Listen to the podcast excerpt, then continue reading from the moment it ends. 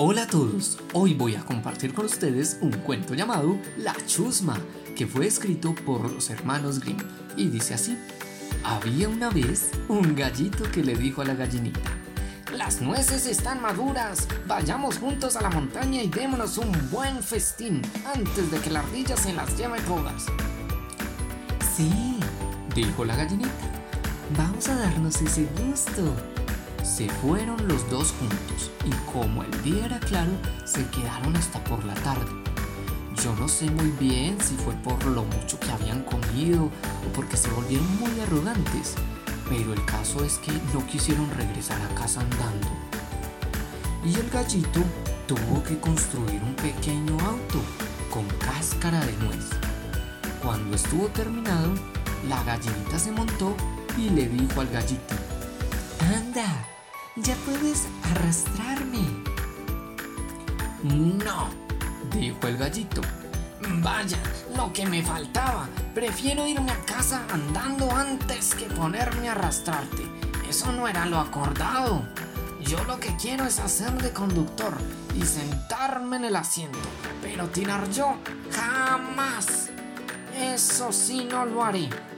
Mientras así discutían, llegó un pato graznando. Eh, ustedes ladrones, ¿quiénes los han?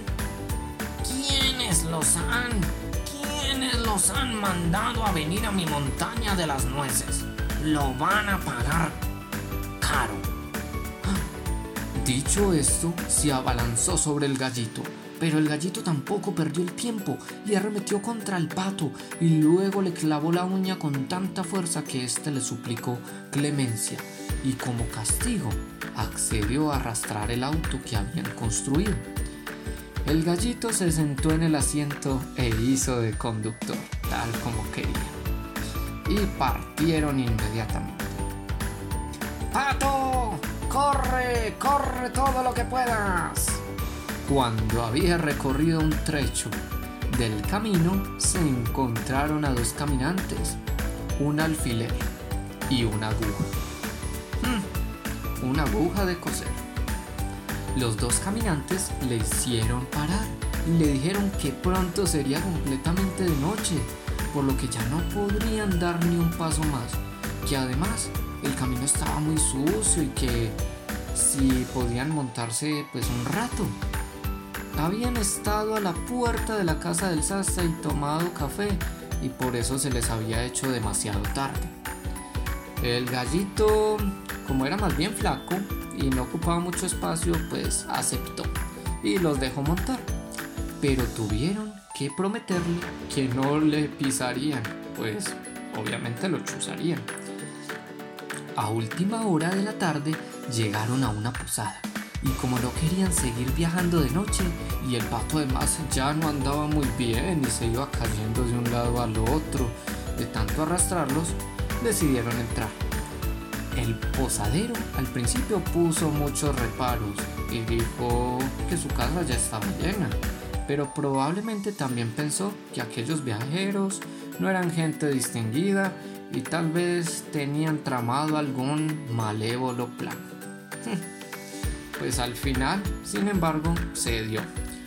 Cuando le dieron y le dijeron que, con unas bonitas palabras, que le darían el huevo que la gallinita había puesto por el camino.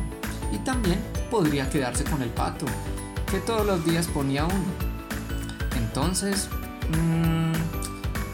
me pareció que estaba buena la oferta y decidió aceptar. Hicieron servirse como a reyes y se dieron la buena vida. Por la mañana temprano, cuando apenas empezaba a salir el sol y en la casa aún dormían todos, el gallito se le ocurrió una idea algo malvada. Despertó a la gallina, recogió el huevo, lo cascó de un picotazo y ambos se lo comieron. La cáscara, en cambio, la tiraron al fuego. Después se dirigieron a la aguja de coser, que todavía estaba durmiendo. La agarraron con delicadeza de la cabeza y la metieron en el cajón del sillón del posadero. El alfiler por su parte lo metieron en la toalla. Después, sin más ni más, se marcharon corriendo sobre los campos. El pato, que había querido dormir eh, al aire libre y se había quedado en el patio, los oyó salir zumbando y haciendo ruido.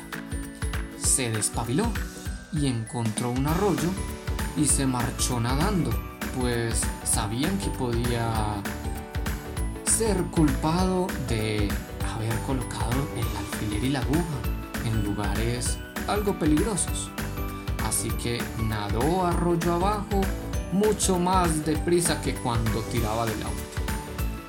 Un par de horas después, el posadero se levantó de la cama, se lavó y cuando fue a secarse con la toalla, uy, se desgarró la cara con el alfiler.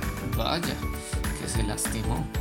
Luego se dirigió a la cocina y quiso encender el fogón, pero cuando llegó, las cáscaras de huevo de tanto arder le saltaron a los ojos. ¡Uy!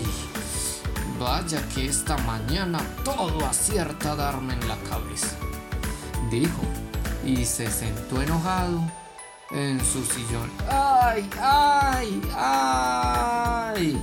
La aguja de coser había acertado en un sitio aún peor.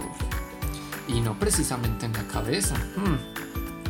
Entonces se puso muy furioso y sospechó de los huéspedes que habían llegado tan tarde en la noche anterior. Pero cuando fue a buscarlos, vio que se habían marchado. Había acertado. No eran gente de fiar.